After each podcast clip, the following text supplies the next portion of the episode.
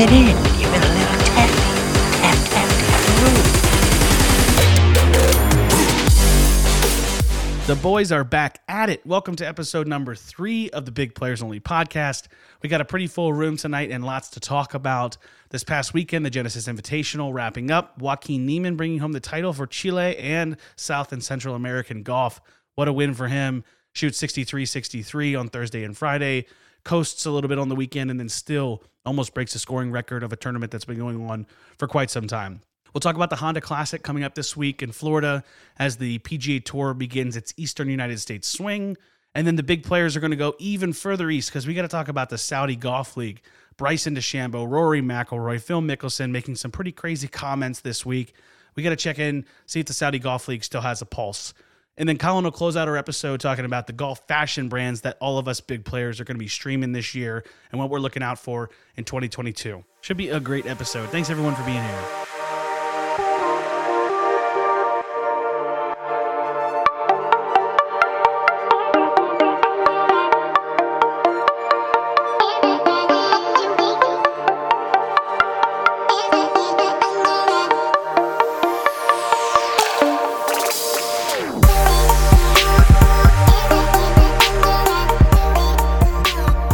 Colin, your favorite tournament of the year did not disappoint. Dubby, give us a quick recap of the Genesis Invitational this week. Yeah, here we go. 2022 Genesis Invitational. We're wrapping up the West Coast swing. We're headed to Florida right after this.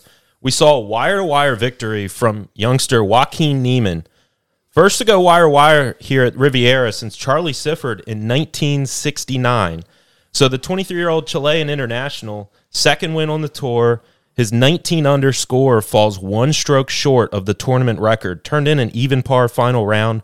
We could have seen something much lower, but I think he kind of pulled back the throttle a little bit and just played for pars on the final day. Yeah, you really saw him like laying up for par fives and stuff, playing smart. Agreed. Yeah, he did set both the 36 and 50 hole 54 hole scoring records. I mean, you're going to do that when you start off with a pair of 63s. With Tiger watching as the host, this really was a vintage Tiger esque kind of performance. He was playing his own golf course, his own tournament. Everybody out there was just chasing for second place. It never really felt like there was anyone that close. A couple times on the final day, he started to slip up, but kind of got it back together. But for the most part, it was Joaquin Niemann won, and everybody else just playing to try and get second.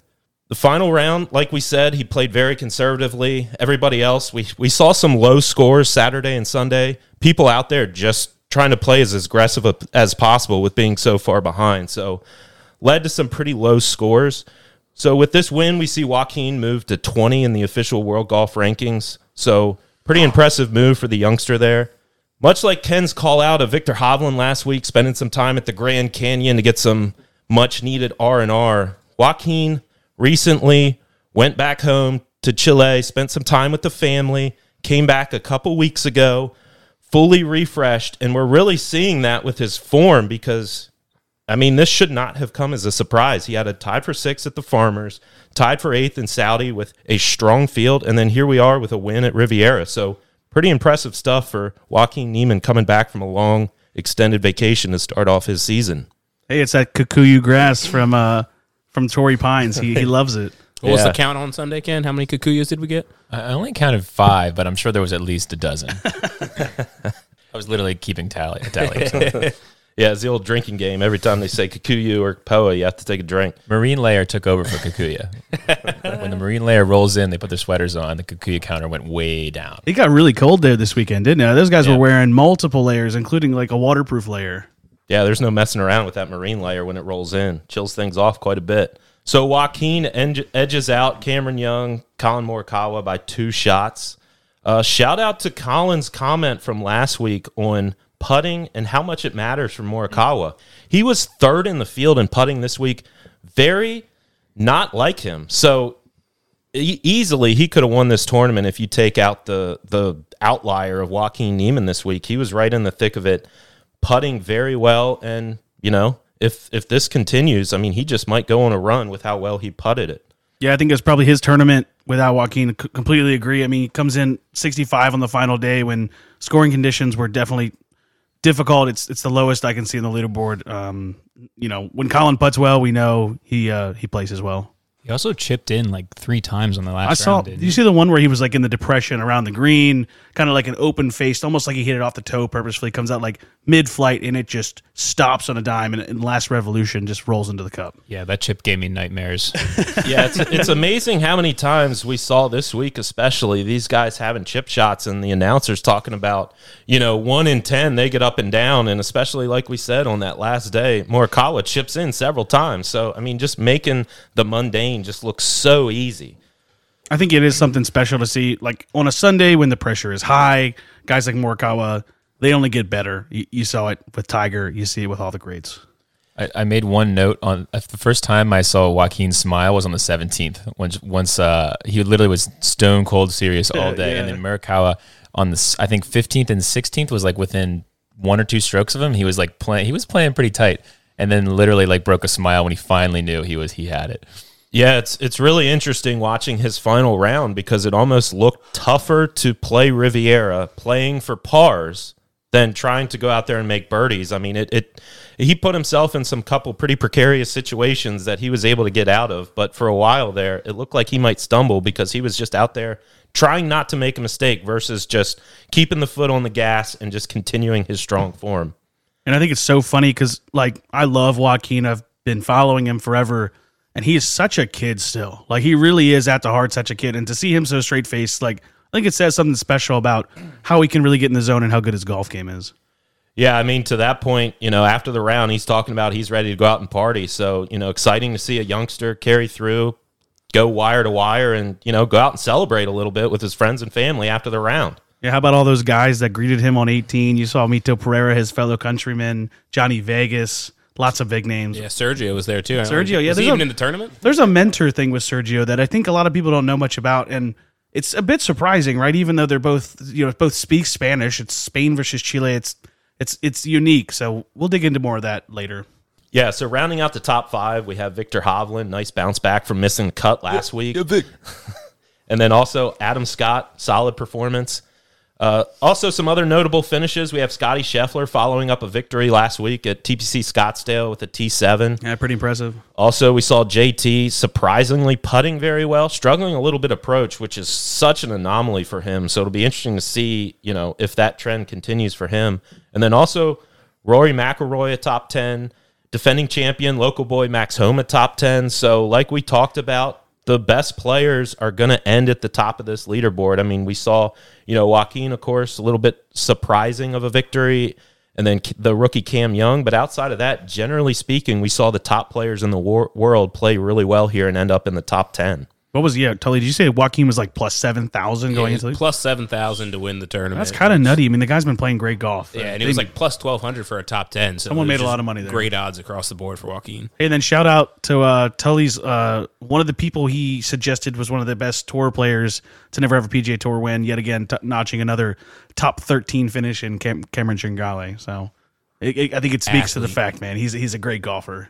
Yeah, so like we talked about, you know, this course plays tough. I know it didn't necessarily seem that way this week, but we saw a big divergence of guys who are missing their drives on the right side of the fairway or the correct side of the fairway versus guys who couldn't miss it in the right spots and really struggled. We saw a lot of those guys miss the cut. So the importance of putting your, your, yourself in the right position to approach into some of these greens was was even more critical this week than it normally is on tour the conditions were perfect for scoring. We saw very little wind, you know, very sunny, rainy condition or no rainy conditions. So definitely, uh, definitely played pretty true to form here at Riviera. Yeah, I think whenever you can watch a course where a pro is hitting their drive, you know, 340 down the middle and they're 80 yards out, and there's actually a correct side of the fairway to be on when you only have 80 yards left with as talented as these guys are. I remember seeing Rory on a hole where he just had a flip wedge in and he had the absolute wrong angle to the green, but he was still in the fairway and his landing spot was a three yard circle. But if he was on the other side of the fairway, he'd have the whole green to work with. Yeah, and and last note here, I'm not generally one to uh, talk about how impressive coverage is, but I saw a, a lot of really cool things this week from the CBS coverage. We saw some really cool drone shots. We saw them debut a new cinematic lens. Like Can Only you 8K? imagine how Oh. good that is going to look when we're at Augusta National here in a couple months, boys? I mean, it's it's going to be so exciting to see some of these new things that CBS is coming out with to to bring us even closer to the game and and see some of these views for the first time. I felt like I was sitting right next to Jim Nantz on Sunday. It was it was a delight. How old is he? Because he looks like he's like 55. He's like, I think he's like legitimately 70. Nice. I guess that wraps up our uh, our tournament for the week. Tyler, how did we do on our picks? Yeah, not quite as impressive this week, unfortunately. Um, I really want to start things off with the big players' darling of last week, uh, Colin. After that impressive pick of Scotty Scheffler with the W at the WM Phoenix Open, following that up with a Dustin Johnson pick, missing the cut. what are you thinking? Yeah, I mean, you know, the golf gods giveth and the golf gods take taketh away. I mean, this weekend they gave us some great weather, an awesome course, an awesome field, and an awesome tournament. But they just couldn't give me, they couldn't give Dustin Johnson any success. I mean, the guy was just so flat, flat, my keyword flat all weekend. Well, not even the weekend. He didn't even make the weekend. two over, just no birdies. I think he went plus two and then even. Uh, it was just nothing going for him this week. But to all the listeners out there that backed Colin this week, followed up, don't worry, he'll be back. Oh yeah, he'll definitely be back. Uh, when I flip things around, and then last week we were making fun of Ken with his pick, pick of Viktor, and you know Ken ran it back at Viktor plus twenty seven hundred, didn't get the win, but a very impressive T four finish. Ken, you still riding Viktor next week? I don't. know, I think he's taking a week off, but what are we thinking? Uh, I mean, I, yeah, I don't think he's playing. I would, I would be. He's my guy this season. I'm, I'm I think he's got great things on the horizon, and I'm. This is the season of Viktor. So I, whenever he's in the tournament, I'm gonna be taking him. What wonder of the world does he need to go see to really kind of close it out and get the PGA Tour winner? Hoover Dam. Hoover Dam, that's it. Well, that's the closest to the Grand Canyon. I All right, think. just on the, on his way to the know East Coast. Is he? Gonna, he go back to? Did he go back to Norway? I Yeah, what's the closest to Florida? Um, Everglades. Yeah, Good get- let's get Vic in the Everglades. Let's start the hashtag Vic to the Everglades this week. Okay. I don't know. Yeah, I love it. Get some traction on that. Yeah, we can make that happen. Um, then Dub and myself uh, went with Cam Smith. Um, had a pretty good first two rounds. Um, really struggled in round three at the 74, kind of killed his vibe. Um, Dub, did you have any thoughts on how he played this past week? Yeah, like we talked about, his short game, you know, carried him a little bit. He was just really bad off the tee and kind of led him to some really bad spots, especially that that poor round three. So, you know, not quite our week for picking him, but at least he made the cut. I mean, more than we can say about the rest of, or most of us. Yeah, at if at least we made the cuts what we're looking for. I don't, I don't know if I want to ride with you on any other picks. So now it remains Ben, Tully, and Tyler have not picked someone who's missed the cut from the top ten. So we'll hold we'll hold that in high regard. Yeah, remember that. Remember that. No High winners regard. either. Hey Ben, I want to jump to you with your Rory pick. Um, really, the I think the most memorable shot of the week was his shot out of the uh, bunker, kind of centered right there in the middle of the green that he almost drained. Um, aside from that, how how was he playing for most of the week? You know, I think when I pick Rory, I wholeheartedly know that he could win or he could miss the cut by five shots. It's just who Rory is. Uh, watching him this week, he was hitting the ball well. I remember in round two or three, he had a like a six hole stretch where pretty much every shot he hit was inside 15 feet, and uh, I don't even think he hit a lip. So I think his putting, his reading the greens was a little bit off. Um, but a good week. He sneaks in a top 10 with a good final round, but uh, nothing too exciting. Yeah, and then to wrap, wrap up our favorites pick, uh, Tully, uh, pretty good round for Xander Schauffele. Um, finished with the T13. Thoughts on his uh, week? I mean, Xander pretty much did exactly what I expected from him. You know, he he's always around. He's he's kind of pretty consistent every, every you know every round. It's just right there. He just has to have that one big round. You know, you saw you know Joaquin with his back to back 63s, whereas you know Xander was pretty just steady throughout the week. I I look for him in the future. Just you know, he's going to have be around in one of those you know tight tournaments and just fire a random you know 61 and win the tournament. Yeah, I hear you. Yeah, I just want to focus on uh, one of my long shot picks of the week. Um, my boy Troy Merritt plus ter- thirteen thousand. Uh, boy, would that have been amazing. Um, I actually thought I had something going for me. Round one started birdie birdie, and I'm thinking this could be one of the tournaments where he's just hot and could actually compete. Um, ended up round one even. Had a rough start to round two. He was plus four on the front. Finished with the same score. So unfortunately, he missed the cut. Um, Colin, you had one of our other long shot picks for the week. Uh, Who did Colin pick? How do you not look at Bubba here? He's a three-time champion at plus forty-one hundred. Oh, thanks for the recap Hey there. Ben, ben hit, hit me with that one more time. Yeah, here's what Colin again. picked last week. How do you not look at Bubba here? He's a three-time champion at plus forty-one hundred. Colin, three-time champion, one time champion on the big players only. What are your thoughts? Anytime you get a guy with uh, that's a three-time champion plus 4100, you jump on it. I mean, just another off week for Bubba this week. The big hitters, my two big hitters that I picked at least, not looking great, but um, we'll bounce back, no problem. I believe it. I, we'll, we'll all bounce back this this next week. Uh, I think that wraps up our uh, picks from the previous week, and we'll talk more about this current week here upcoming Yeah. in a few minutes. Honda coming up. Talk to you soon.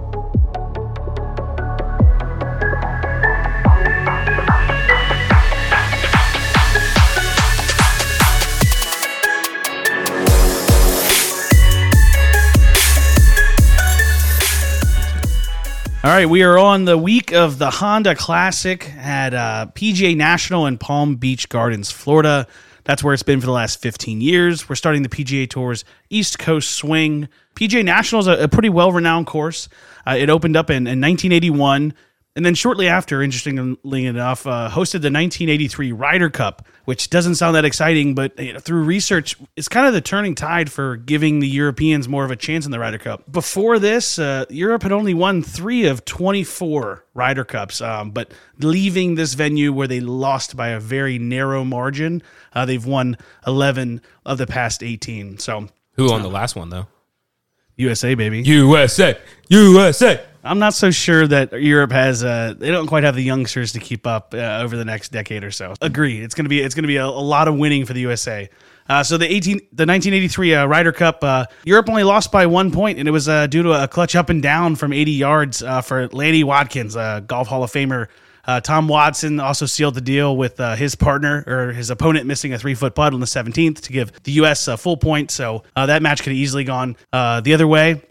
Uh, so this week, our past winners last year, Matt Jones won the tournament. He shot a, a 9 under 61 to start the tournament, and then played three under golf for the next three rounds, and ended up winning by five shots. Uh, so it's a course that when you're on, you can go low, um, but it doesn't give up a ton of birdies. It has uh, the Bear Trap, or three of the 50 hardest holes on the PGA Tour, and then I believe the sixth hole is also one of the 50 hardest hardest holes. So it's got quite quite some teeth. Um, Sungjae Im won it in 2020. Keith Mitchell in 2019, and then Justin Thomas in 2018. Some other notable winners are Rickie Fowler, Adam Scott, Rory, and Cooch. So uh, I think like last week, we got another tough test of a course. Uh, the best players certainly rise to the top. Know, Matt Jones might not be a big name, but we saw in Hawaii earlier this year that the guy can get crazy hot. I mean, he shot in the 30s, 30, 32 under, and then ended up losing to Cam Smith. So looking forward to a good week. Any thoughts on the course? Any thoughts on the tournament, guys? Yeah, this is definitely an interesting tournament because it it generally lends itself to seeing a lot of long shots do well here. So a lot of guys who don't come in with much, you know, prowess on tour are going to leave here with with a victory. So it'll be interesting to see. Hopefully, we see another long shot, somebody out of nowhere come through with a victory here this week at the Honda. Yeah, I'm really excited to see the East Coast swing start. I mean, obviously, you get it, you know, the Masters coming up, but really you start to see the style of courses that we on the East Coast see more often and get a chance to play. So it feels a little more relatable. So I, I always enjoy that East Coast swing. Yeah, I think we're done seeing the Kikuyu grass on tour here for a little while. So probably probably no more of that. That's two Kikuyu references for those counting. Also, a big fan of uh, PGA Tour events finishing a little earlier. Now they're not three hours behind, so appreciate that. Nice. Okay, so let's let's run into our, our picks for this week. Let's look at the odds. Not not like a crazy competitive field, but some big names. Yes, we're going to look at the favorites again. Uh, we're going to look at the top 10 players in the field. Uh, these odds are as of Monday, the 21st. Um, just to run through your top 10 players, um, opening up as the favorite at plus 1400 meaning if you bet $100, you would win $1,400. Um, that's Sungjae Im. Uh, followed by two guys at 1600 uh, That's Daniel Berger and Joaquin Niemann, uh, last week's winner. Followed by Niemann, we have three players at plus 2,000.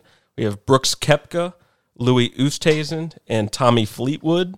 Followed by Tommy, you've got two players at plus 2,200. We've got my boy Shane Lowry and also Billy Horschel. Uh, followed by Matt Jones at plus 2,900 and Alex Noren at plus 3,100. So looking at the boys' picks for this week, uh, those going with the highest on the board. We're going to start with Ken picking Daniel Berger uh, again at plus sixteen hundred. That's one hundred dollars to win sixteen hundred dollars. So Ken, walk us through the Berger pick. I just picked him because I liked him. Um, but I, I was looking for his uh, what categories he was best in on the tour. He's first in sand saves. That's got to be good. A lot of sand sand down there in Florida, right? Plenty. Uh, I love that stat, by the way. Like, I'm going to pick a guy based on kind of a minor statistic. Yeah. If you get this right, you're a literal genius. Yeah, and the thing about this course is it's, it's got like a hundred different sand traps. So it's, Yeah. it actually it's a good stat, Ken. Even though you didn't know. Do we have any traps in the middle of the green this week? Any Rory opportunities? I don't Nope. think so. I think that's pretty unique to Riviera. Oh, he's also that's third. unfortunate. He's also third in Eagles, which got to be good. Gotta Oh, he's a great, he's a I mean, great that wood has player. third in Eagles. You got to be good. So He's got like this cut across like scything action. So his his three woods from the fairway, like they they spin and they sit. He's, I mean, I agree. and he's a cool guy. He is. He's a he's like He's one of the hardest he's like workers on the PGA us. Tour too. I think Yeah. that's pretty underrated. But the guy doesn't have the prettiest swing, but he's literally the uh, definition of a grinder. Lock also, you said here second in, in driving accuracy. Mm-hmm. It's pretty important. Three big things. Yeah, and I think Berger's definitely been struggling lately with the. Uh, I think he's nursing a little bit of an injury, but I think he's getting healthy now. So we're definitely going to see him start playing some better golf here. So pretty good pick here by Ken. All right, next on our list, uh, we've got Ben. Um, I believe Drake said it first that we're going. We're going back to, to back. Joaquin Niemann. Hey, so like a week ago, I might have been dreaming. I might have been awake. I don't know, but I had this vision where I saw. Were you drunk? No, I was. I was awake, sober. Uh, probably. So I had this vision where I, I just envisioned like three years Wait, ago. awake, awaking vision. It was a it was awake envisioning. I wasn't dreaming. Okay. A couple years ago, JT won a couple events back to back early in the year, and I was just like, no one does that. No, well, it's going to happen again because Joaquin's about to be a back to back winner. Um, in my vision, I kind of thought that it was was like Scotty Scheffler because I thought maybe he'd win back How, to how do you say that with a straight face? because it's it's true. Well, watch it happen. So then. So then I realized, like, as I've reflected on that vision, that it's really Joaquin. So Joaquin's going to win back to back. Uh, This is a perfect golf course for him. It's decently long. He's hitting the piss out of the ball, and he's a great iron player. All right, back to back. Let's see it. We going We'll back to back. We'll cut that part. We'll cut that. All right, we're going to jump to Dub now. Dub going with Brooks Koepka at plus 2,000. Dub, walk us through it. Yeah, taking the uh, probably favorite here as far as uh, major tournament winners go. Brooks Koepka coming back east, coming back Flor- to Florida, home on the Bermuda Greens. As I say that, I realize I'm quickly becoming the grass guy of the podcast. I think that's all I talk about. well, you just got a lawn, so you're really excited about it. So maybe something there. But yeah, he's definitely more comfortable putting on these greens. He's been really up and down recently, but his bogey avoidance, you know, on this tougher course is going to lend well to to being able to compete here. So I'm hopeful to see a, a solid performance and rounding into form a little bit here. FSU grad as well, right? So hometown. Berger too. Hey, but we're talking about Brooks. grass. All right, thanks, grass guy. All right, next we're going to go with myself. Um, I went with Louis Oosthuizen at plus 2,000. Uh, one of the things I was really surprised about with Louis is he real he's only won once on tour.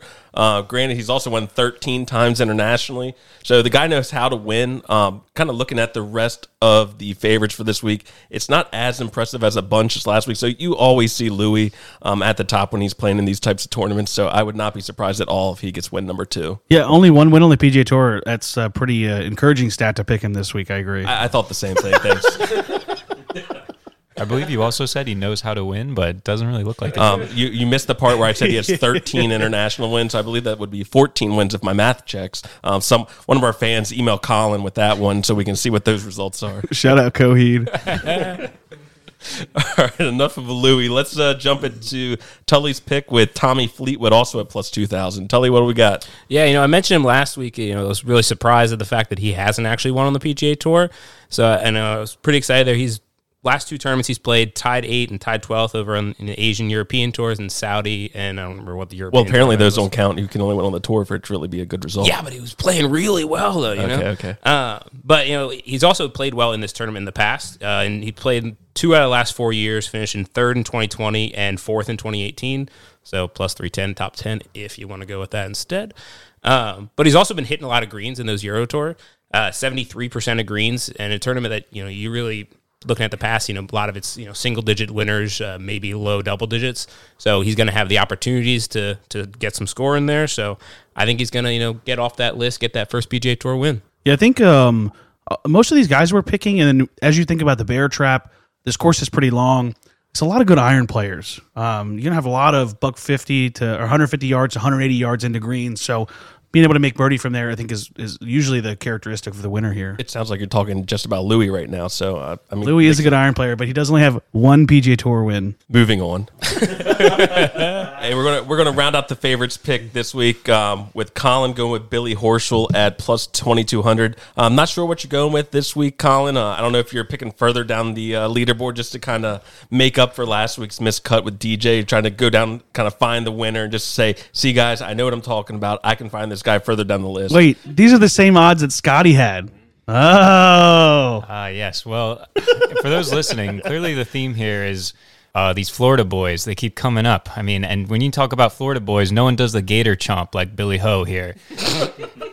he has no finish worse than T36 this year. I think he was tied second at concession last year, which is very similar style, probably harder course than PGA National. yeah, I think week. so. He is tied for second in par three scoring average this year, which I think is going to be clutch, especially when he comes around that bear trap. There's two par threes in that three hole span that they call the bear trap. I mean, we got great value here at plus 2,200. I mean, I don't know. I'm not going to say it, but how do you not, look at Billy this week? Come on. If you've been tailing Colin, I think he's got a he's got a good one here. We talk about good iron players. You talk. I mean, I think like Billy is in the same conversation with like Justin Thomas. They have those beautiful two plane swings. They can work the ball left and right. I like to pick. I think it's safe to say with Colin's recent performance here, Billy's either going to win or he's going to miss the cut. There's no in between right now with Colin, so We we might- got to take one of those. We might have found some of our first merch. That's what Colin's tagline. on Gator t-shirt. chomp. no one says Gator chomp like Billy. No, I thought it was gonna be How Billy can you Ho. It's either going to be Gator chomp or Big Wood Guy. no. How can you not? How can you not look at Billy? How could he not look at Billy? Or how can you not look at blank underline Fill in blank? name here. Billy, also Billy Madison. Was that taped in Florida as well? I don't know. Ch- what Chubb's got his hand bit up by a gator. I just assume it was in It's Florida. got to be Florida. Hey, Billy, Billy, you Happy never know. Gilmore, not Billy he Madison. did win the tour championship. Okay. Yeah, for those listening, we were actually talking about Happy Gilmore. All right, so that wraps up the favorites for this week. Um, Ben still looks confused. I'm confused. still trying to figure out what I was thinking. What is? Oh, Billy Madison. That's where I was going with that. Never mind. Billy, Billy. All right. Moving past Billy Billy, we're going to go to uh, a couple of our long shot picks of the week. Um, I'm going to start us off here. Um, doing a little bit different this week. Instead of picking a winner, I'm looking at somebody who's going to be finishing in our top 10.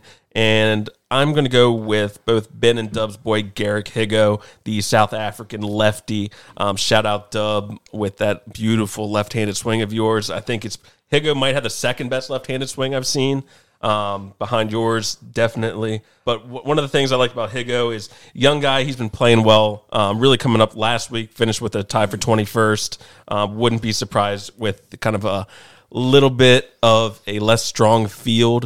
Uh, I think Garrett can take that next step and get into a top ten here at plus seven hundred. I think where was his win last year? It was somewhere in the, the southeast. Congaree down Yeah, in uh, yeah. South So Carolina. kind of a lot of water, kind of soft, marshy. I like that. I like where you're going with that, Tip.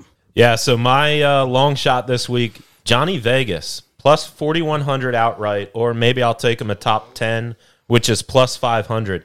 He's really playing well. He's third in the field this week with shots gained tee to green, and he's also turned in a couple solid off the tee and approach performances. So I really like the way his game is trending. And if the putter gets a little hot, I think he can make some noise here this week at the Honda. All right, and then Tully here with my uh, long shot here. I love CT Pan. Uh, he's plus 5,500 to win it all, or plus 700 top 10, which is what I'm probably going to look to take. I mean, he tied for third here last year, uh, ninth solo at Riviera last week. You know, as Ken mentioned, there's a lot, a lot of sand, a lot of beaches down there in Florida, and he's top 20 in uh, sand saves uh, this year on tour. I also found a cool stat that was pointing out how uh, in the last like four or five winners here, you know, they've had a top 10 on the West Coast swing as well as been in the top 44 for um, sand saves. So he's fitting in that category, and I think he's got a, a good chance to at least finish top 10. Hey, Ken, another sand save reference. Just looking at Garrick Higgo's Instagram. Just got engaged recently. Yeah. Hey, congrats, Higgo! Guy looks like he's about 18. Was it at the Grand Canyon? It was at uh, some sort of beach, so probably not. So probably in Florida. I don't know. Seems like he's very happy. And if I could just mention, building on my deep statistics, uh, things that I've been talking about, like Billy Billy, CT Pan, he is Asian. Honda is an Asian car maker. Something to look out for. Cut that. You, you don't get that research everywhere. Hey, if Ken can see Vic going to the Grand Canyon, then I can certainly make that comment. Oh, It's his show. The comments of the pod do not reflect all members of the pod. All right, I think that wraps up our uh, our commentary and picks for the Honda Classic coming up this week in Palm Beach, Florida. We'll talk about the Saudi League coming up here.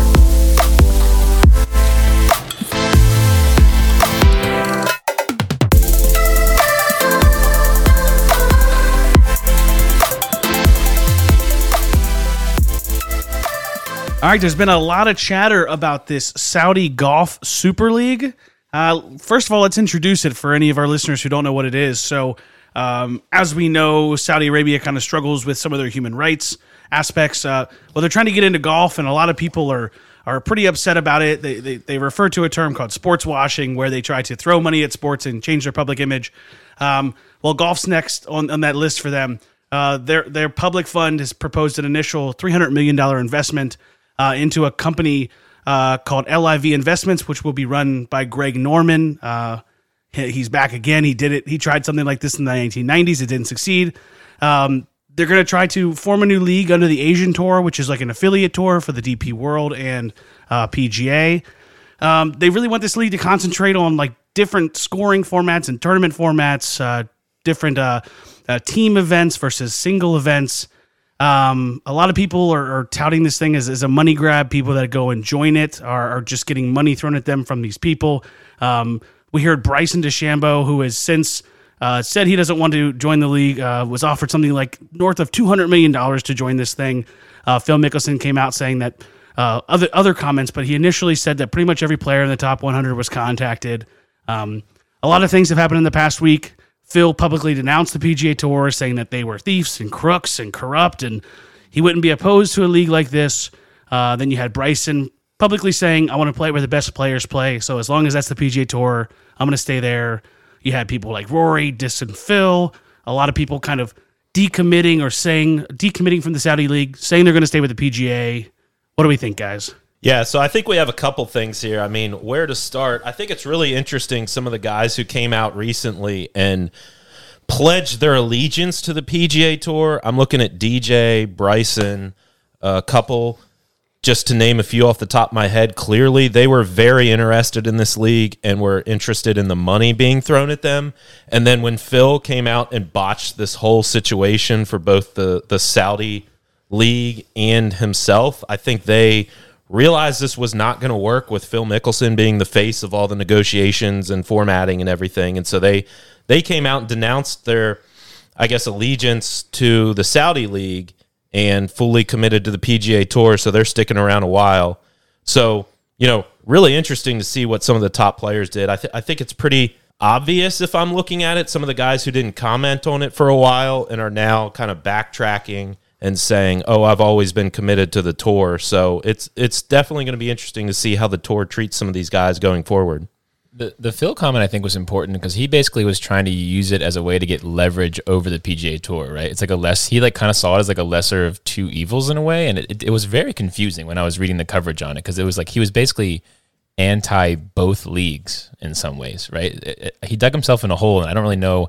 Um, it- it's really an optics thing, right? Like it seems like a lot of guys were going to do this, and then they just kind of it, it just looked bad, and they just backed out, right? Is that pretty much what happened? Yeah, I think so. But one of the things that really interests me looking at Phil is what this whole thing is going to do with the relationship between some of the top players. Um, circling back to what we were saying about how some of Rory's comments, where he's calling Phil egotistical and then really emphasizing the ignorant factor, um, just coming Yeah. out with some of the things that he stated is like, what's this going to do when they're teed up in a final group here? Some rivalries, uh, yeah. maybe at Augusta or something like that. Could you imagine uh, what the commentators are going to run with that? Uh, I'd be just very interested. You see kind of a united front with the majority of these major players, uh, but just seeing a guy like Phil come out saying these things, I'm really Yeah. interested to see what this does with those relationships. But I guess like it, it brought something, uh, and maybe someone else knows more about this than me. But it brought something to like to the light of like is competition for the PGA like ultimately a good thing, right? You have other tours, you have the European Tour, Korn Ferry obviously is lower, but like is it a good thing if maybe not the Saudi league, but if there's another league like this that kind of arises um, without the with like funding that maybe ha- is a little less problematic potentially? just kind of circling back to Phil before we jump away there. I mean, I think He's like, I'm not listening to your fucking call. and I had something to say, all right. But I mean, 100% Phil put his mouth in, you know, foot in his mouth when he was talking about all this. You know, he he didn't choose his words great. Um, but I think you know he's he talked a lot about how he was oh I, you know it's an opportunity for them to basically like change the PGA Tour and for the better. And Rory's calling him out saying the whole like greed thing and that he's just kind of selfish, looking for money, very egotistical. I like to, you know, you know, look at good guy Phil. You know, he's maybe looking out for you know those players that are outside of that top 100 that aren't making a lot of money. Maybe looking for the PGA Tour to spread the wealth a little bit. You know, he's you know quoted thinking they have you know 20 billion dollars in um, you know income from just the you know the CBS you know rights and all that kind of stuff. That you know, there's a lot of guys that are struggling to make it from you know tournament to tournament. You know, help them out. You know, give them an opportunity to you know why does, why does the PGA Tour not pay for the players to travel or something like that?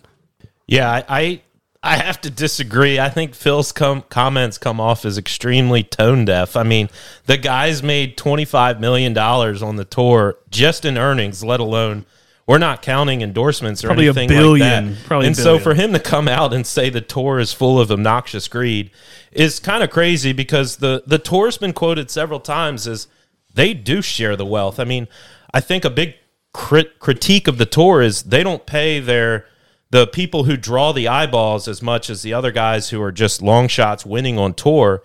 And so I think Phil's trying to get a bigger piece of the pie because he thinks he's the one drawing in all the viewers and all the fans, which of course he is. And and maybe that is a valid critique of the of the tour, but for him to come out and say they're full of obnoxious greed when they're, you know, quoted as spending enormous amounts of money on charity and you know building this Korn Ferry tour. And you know where where does he want this money to go? What what does he want to take away from? It's not like the PGA Tour employees are making all kinds of money and living this lavish lifestyle. So I I don't quite understand where he thinks this money is going to come from that he thinks he should get. But that's my point. I don't I don't think he necessarily he's trying to get it. Perhaps he's looking out for you know when he, you know people are coming up that they don't have any they don't have the sponsors they don't have that absorbent amount of income that they're getting from all these other places to afford the travel to afford you know to pay for the caddies to go everywhere. You know it.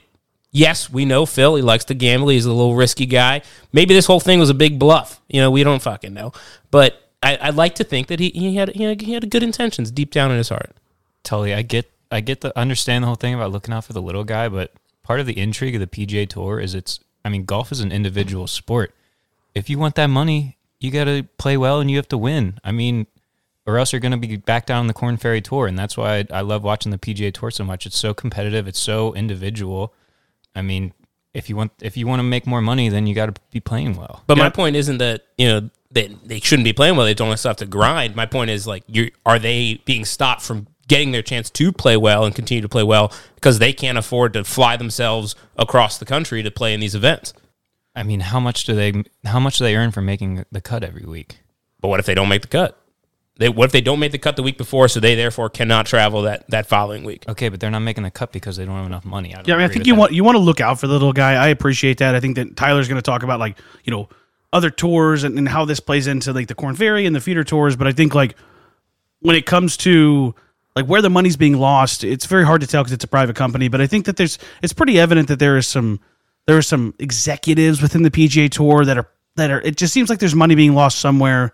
So they're just I think it's ultimately just asking for some accountability. I'll just say one comment and then I'll pass it off to Tip um, uh, we recently lost a really, really talented golf writer. Uh, darn, I can't remember his name, but he talked about coming up in, in Florida and some of the, the the lower end papers and and one time all the employees were like on strike and and they were like we want better pay but they weren't a union so they were threatening to become a union so they get the pay they want and one guy comes up to him and he says we don't really want a union we just want to scare them enough to think that we're going to have a union so they pay us better. I think that's kind of what Phil was trying to achieve, um, but his word choice uh, was probably a little little off off base. Not great, not great, Bob. You talking about Tim Rosaforte? Yeah, Timmy. Yeah, absolutely. Yeah, I'm going to go back to what Ken was saying with uh, starting up another tour just for competition.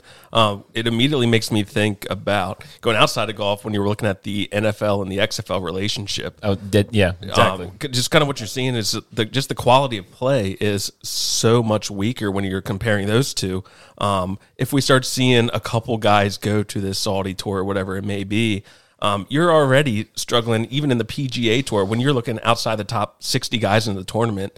It, no one already cares about who's at the bottom unless you're looking at some of these up and comer guys. If we're starting to spread the wealth amongst all these other leagues, I think we're going to be looking at just the quality of play just decreases. You've got a couple studs in each in each of these golf leagues, and is that really what you want? You want to see the best of the best competing, and when you see things like the XFL that are folding after a year, I think that's exactly what this Saudi thing would turn into. Unless you're getting 20 to 30 stud players, which maybe they are, but is that really what the game of golf needs? That, that popped in my head, and the other one, real quick, was the um that like super soccer league that was trying to be started this year, like with Real Madrid, and like a lot of those teams like agreed to do it, and the only reason they backed out was the optics of it was public backlash, and I'm pretty sure that's what's happening with the Saudi league too. A lot of people are going to maybe think about doing it, and then I, you know, some people kind of get on their high horse a little bit once they realize the optics is going to be bad, and they're like, ah, I was never going to do it anyway. It was just a good idea. So I don't know. It's it's like a it seems like a phenomenon that's happening more and more now across sport. Yeah, I mean, coming back to golf a little bit, I think this creates a tremendous opportunity for the LPGA to capitalize on some of the the volatility of this tour and who's going where. I mean, if it's not the Saudi league, it's going to be someone else coming in with tremendous amounts of money. The LPGA's got a unique opportunity here to draw a lot of fan base from the PGA Tour. So I'd, I'd love for see I'd love to see them take some risks, try some different formats of events. Uh, th- their big pitching point to big sponsors is saying you don't know who's going to be playing on the PGA Tour in a year or two. So why don't you invest your money in us? We're a global brand. We have stars from all over the world. We have a, a lot of up and coming American stars too to to keep it home here in the United States. And so I'd love for see, I'd love to see them capitalize on this opportunity that they have here to to draw some market share away from the PGA Tour. I love the point you make there about like different formats. You know, like the 72 hole format, it, it's great. It, it's it's really entertaining, but at the same time, there are those tournaments that you, you miss those top 20 players, those top 50 players that they're you know they're resting, they're preparing for a different tournament that they they're more keen on. I think it'd be really interesting to start to see you know some of those alleged you know proposals from the side, you know those team formats, things like that, just to mix it up a little bit, and that that may attract still some of those bigger players to try something new. Maybe they they get to make their own team. You know, you can you know see Tiger.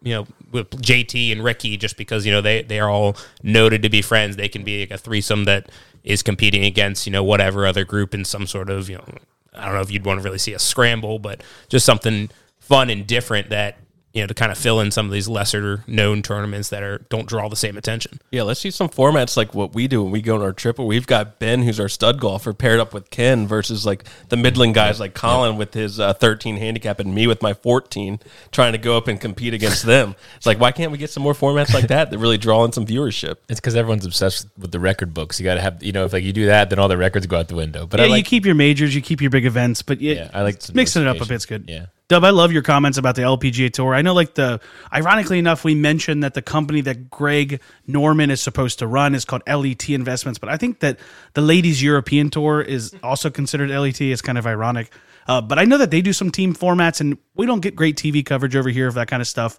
Um, but if you're into golf and you're in Europe, it's something really nice to follow along with. And then I just have one last point to make about where the money goes and the accountability.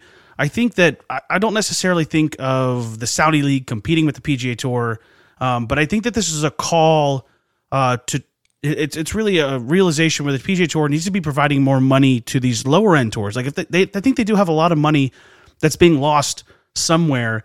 Um, but when someone wins a, a Sunshine Tour or an uh, oh, the Korn Ferry Tour, they're only making like, and I know this sounds like I'm not trying to be tone deaf here, but like hundred thousand dollars is a lot of money, but it's very rare to win. So we got up and coming stars. We want to provide them with something that's at least it's like minor league baseball, right? Like it's just impossible to afford a living being a minor league player. So uh, my call is to the PGA Tour to to make these other tours like something someone could have a career in. That's a great point, Ben. Just in terms of those lower tours, I saw someone on the APGA that you know got like their like twenty third win on, or something like that, and their check was like five thousand. Is this Willie? Yeah, Yeah, it was Willie. shout out yeah. Willie Mack. Yeah, yeah. you got a five thousand dollar check. I mean, That's that's, great. five I would love five grand. That'd be awesome. I know, but but for guy- someone that's you know that golf is literally how they're making all their money. That guy lives in, in Detroit and then was in Florida for that tournament. So you can't imagine he's probably thousand bucks for his round trip ticket. He's got to pay for his clubs and all that stuff himself. It's a pretty it's a pretty major tournament. Like it's got some really good talent in the field. He makes five grand. Like Like it's just not enough. We got to make it feasible to make a living on the on the smaller tours for golf. What do you think Kuchar's paying his caddy if he's winning five grand?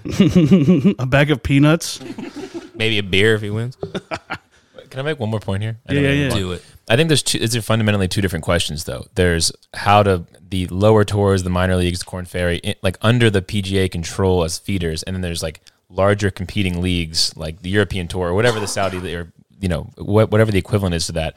I think there's a two different conversations that like what's the value of either. Like obviously there's value in the Korn Ferry or other tours to build people up or build new guys up, but I do think there is value to like something to compete with the PGA um, obviously, there's Asian tours, European tours, but like, I'm not saying that the Saudi tour should happen, but I think there's certainly an argument for competition to make the PGA look at itself and be more fair and be better to its players and stuff like that. I'm not saying they're not, but I, I do think there's an argument to be made. Yeah, I just think uh, if I'm going to label the PGA Tour with one word, it's complacency. I think they've been doing Right. really That's well, but they're say, they're failing to adapt to the the world we're living in. They're not really making updates to their tournament formats. They have a very overwhelming schedule. They have 72 holes, stroke play, play events every single week. There's nothing new. There's nothing different. Like I'd, I'd love to see them start trying to change and adapt to the current times to try and draw some more fans who aren't avid golfers. And so, you know, I'd love to see them start taking some risks and and switch it up even just a little bit, whether it's you know the coverage provided for the golf tournament or the format in general. I'd I'd like to see them kind of respond to this threat by making some changes that the fans are going to appreciate ultimately. and clearly the fans are looking for you know that something different. You look at the the waste management, and it gets a whole crowd that not necessarily is super into golf, but like wants to be there for the environment and the excitement. And if they can play on that, even just occasionally, every you know couple months or whatever it is, I, I, that can't hurt. Yeah, I think this could be a cool topic to maybe discuss further um, in a future episode. But like talking about what Dub was saying with make doing some things to kind of liven up the rounds, is like just immediately what popped in my head is like let's get a shot clock on these guys. It's like you lose my attention when I'm watching a guy read a putt for a minute and a half. It's like make something exciting, make them get up there, read it quickly, just add a little flavor to it. Where you've got guys our age that are just going to grab their phone and start scrolling through Instagram while this guy's trying to read a putt, and it's like make it engaging, make it make it so someone's keeping their eyes glued to the TV. Wholeheartedly agree. And if the PGA Tour needs to make some more money to help pay for some of this stuff to compete with the Saudi League, making some more entertaining formats, I think would do that. All right, I think that wraps up our Saudi segment. Let's head on to, to the fashion segment here, Colin. Let's uh, let's see what everyone's wearing this year.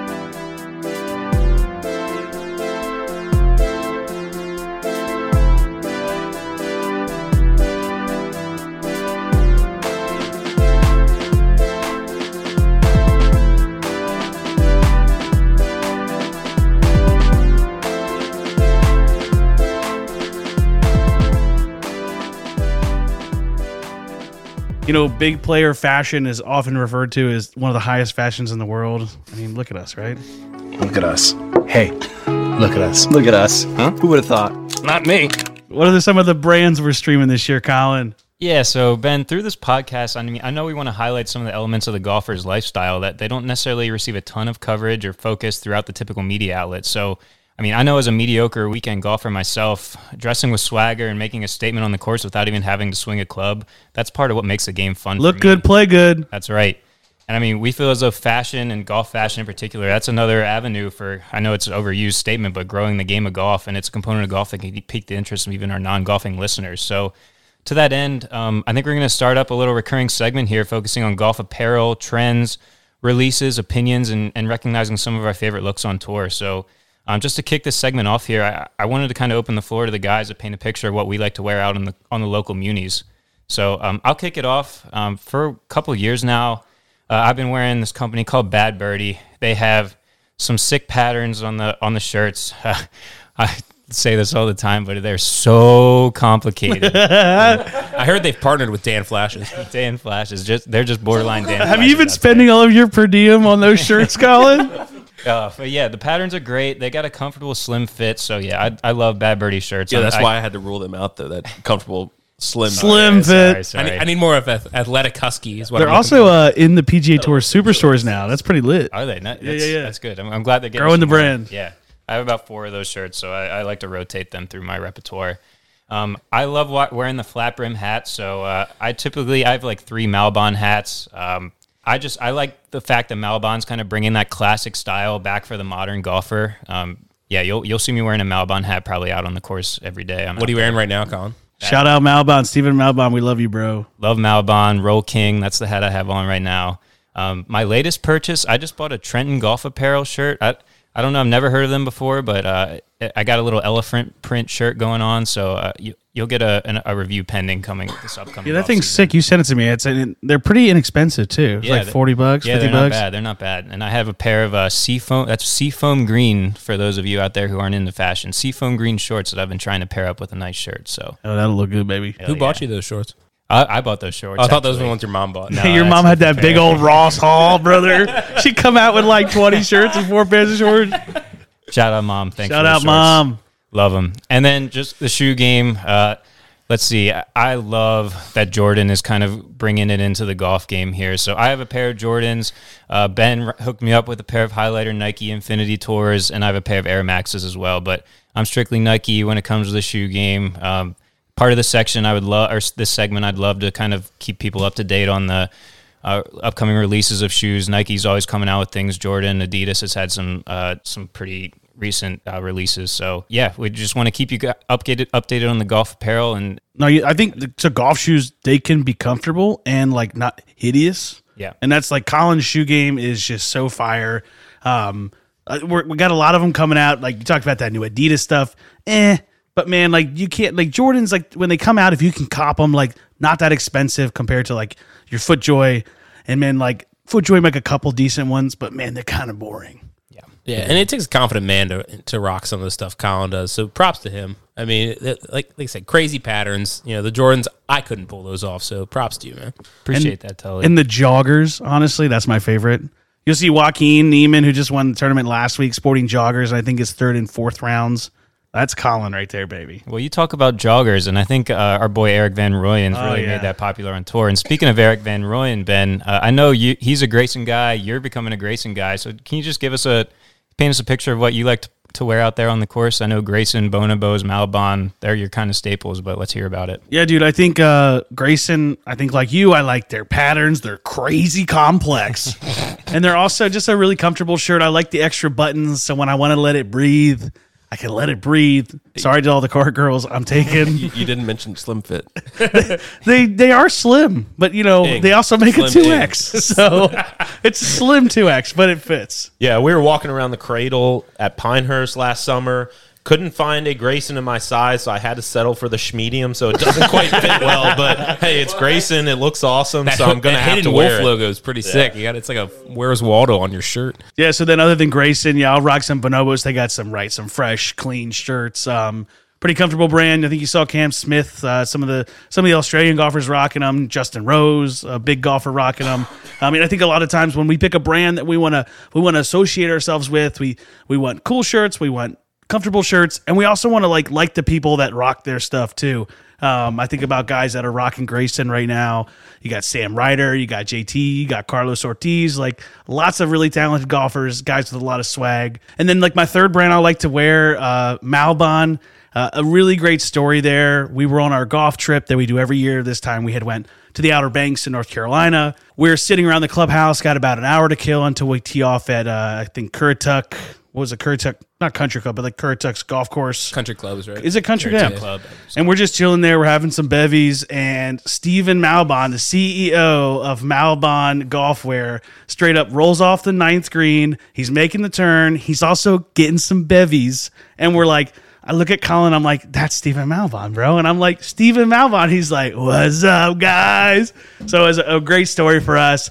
Uh, I messaged him. I got married last year. He hooked us up with some merch. Great guy, great golf company. Um, he's really changing the game uh, recently recognized in G2, GQ as one of the up and coming disrupting golf brands. Yeah, he really seems like a guy just kind of he wants to be out there just having fun. He's not like he does his golf. He's he's a solid golfer from everything I can see, but he just he wants to just be out there having a vibe. He's that I got music playing, I got beers flowing, and he's just he's embracing really everything that I feel like this podcast stands for in terms of when you're out on the golf course.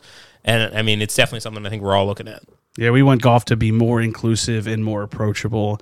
And I don't think anyone would have a problem starting a conversation with Stephen Malbon. So agree. Was He's a fucking ledge, bro. he's always he's a legend, bro. He's he's just such a great guy. So uh Dub, Tully, you guys are Rhoback guys, right? Hit us up with why. Rhoback through and through, baby. I mean, Crave activity. oh, crave all the activity. They didn't give me the shout out after our boy got a hole in one on the cradle, but you know, I still love him. You know, deep down, wearing wearing a hat, wearing a pullover right now. I mean, what I'll be honest, what what first attracted me to it was I saw their logo. You know, it's that Rhodesian Ridgeback, and it was shocking to Colin, who is you know trying to stop his uh, lady from getting a dog currently. But it, it is a dog that you know is bred to hunt lions. Jenny, we're gonna get you Rhodesian Ridgeback. it's gonna protect you, Jenny. Can we see a video of that dog hunting a lion? I want to see how that works. Doesn't make any sense. Small lion. Oh, okay, small. lion. It- it's just it's just to intimidate. You know, it, it scares me. It's a little you know. It's like ca- cavemen could do it, then a dog could do it, right? Yeah, but I mean, as as, as someone that has two dogs of my own, I, I know Dub has a, a wonderful dog as well. I mean, that really helped me, you know, kind of just draw me to it. And they they've just got so wide of a variety of stuff.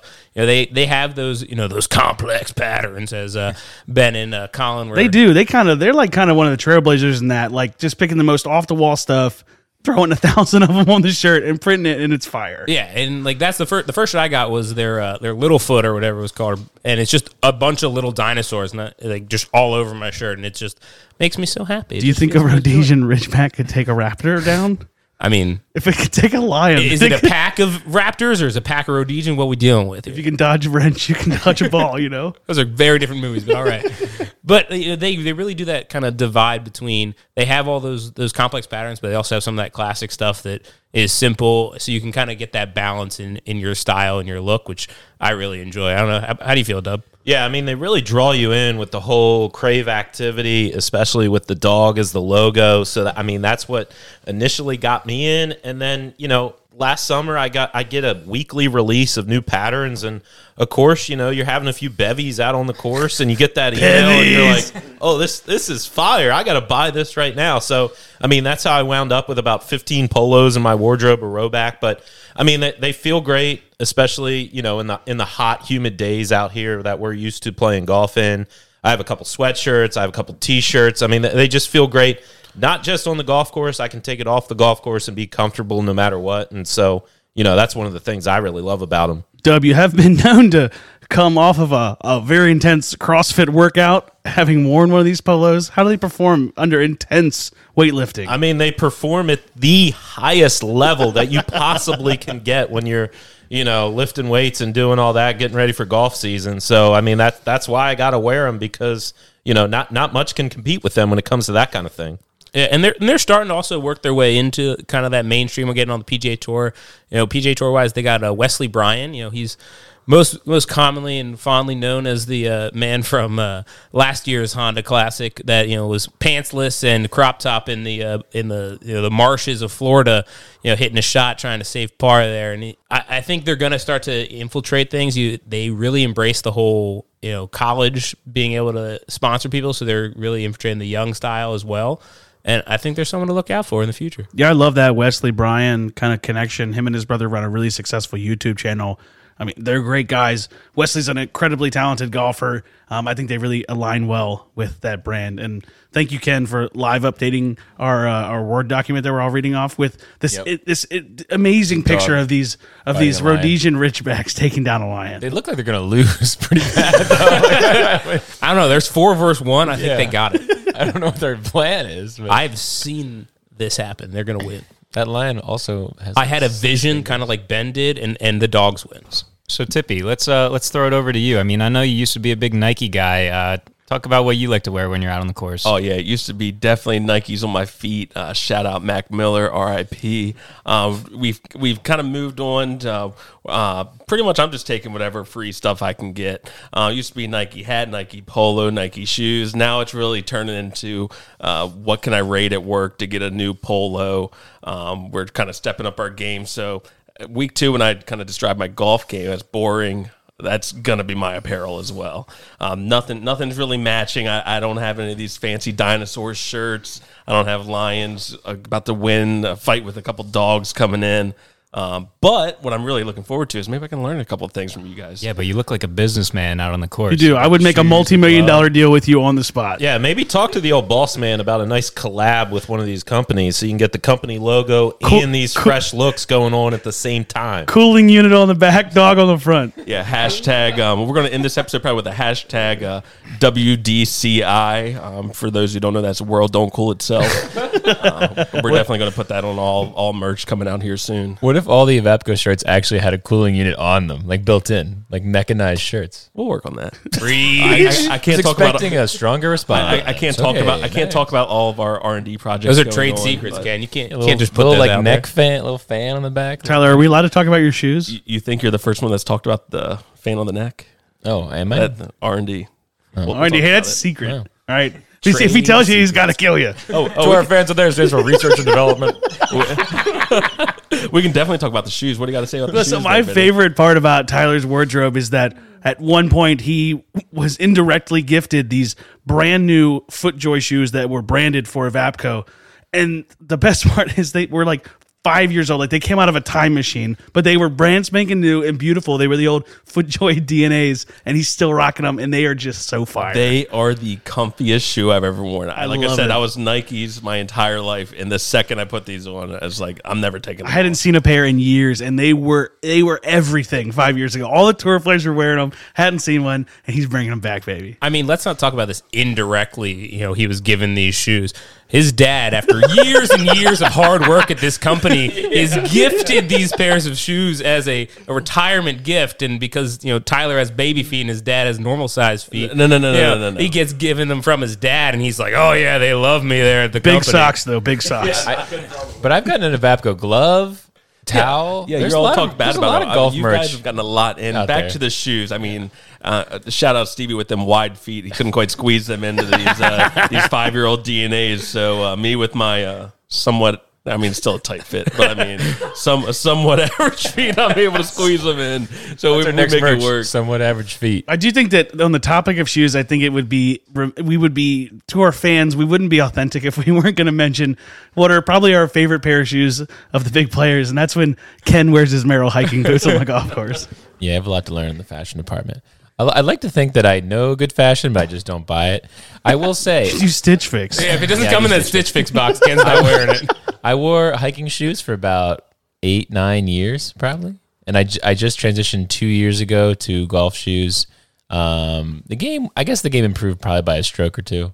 But the ironically, my lowest score ever, I went, I forgot my shoes when I was golfing with Zippy, and I shot a fucking eighty-eight, and it was literally I had to wear my golf shoes again, like last year. you never want to wear your golf shoes, but you had to wear. I had to wear my Merrell. I had to wear, no, I had to wear my Oh, you had to wear Merrells. Oh, back to the roots, baby. Yeah, yeah. Have you tried those, you know, those little like inserts you can put on the bottom of like any shoe to make them like Oh, yeah, screw official? 'em in. Yeah, those little golf shoes. I but have, not I have the shoes. Nike golf shoes from you know. Yeah, but they don't have spikes. ago. Those, those are spikeless ones. I think I Ken's never- playing the long game when we all have to replace our spikes, and his Merrells last a decade without like Yeah. losing their traction. My favorite part of I that mean, story was when I- Ken was saying it that he was wearing his golf shoes, but he really meant his His Merrells. Merrells. Yeah, It's real I golf know. shoes. I've been saying golf shoes, with, referring to hiking shoes for a long time. I mean, there's really not a huge difference between hiking shoes and golf shoes.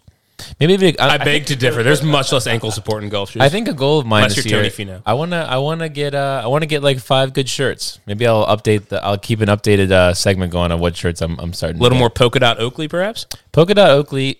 Uh, originally seventy one dollars, marked down to twenty one. Real 50 dollars. so we do have a, a pretty close friend of the podcast that's a big Oakley guy, and he's always wearing Oakley hat, Oakley sunglasses, Friend was a strong word. there. yes, uh, cl- close contact. So really a terrible shirt. so like a couple years ago, we we went onto Oakley to prove how like maybe not not attractive or up with the trend their shirts were. So we went to the sale rack and had found a shirt that was.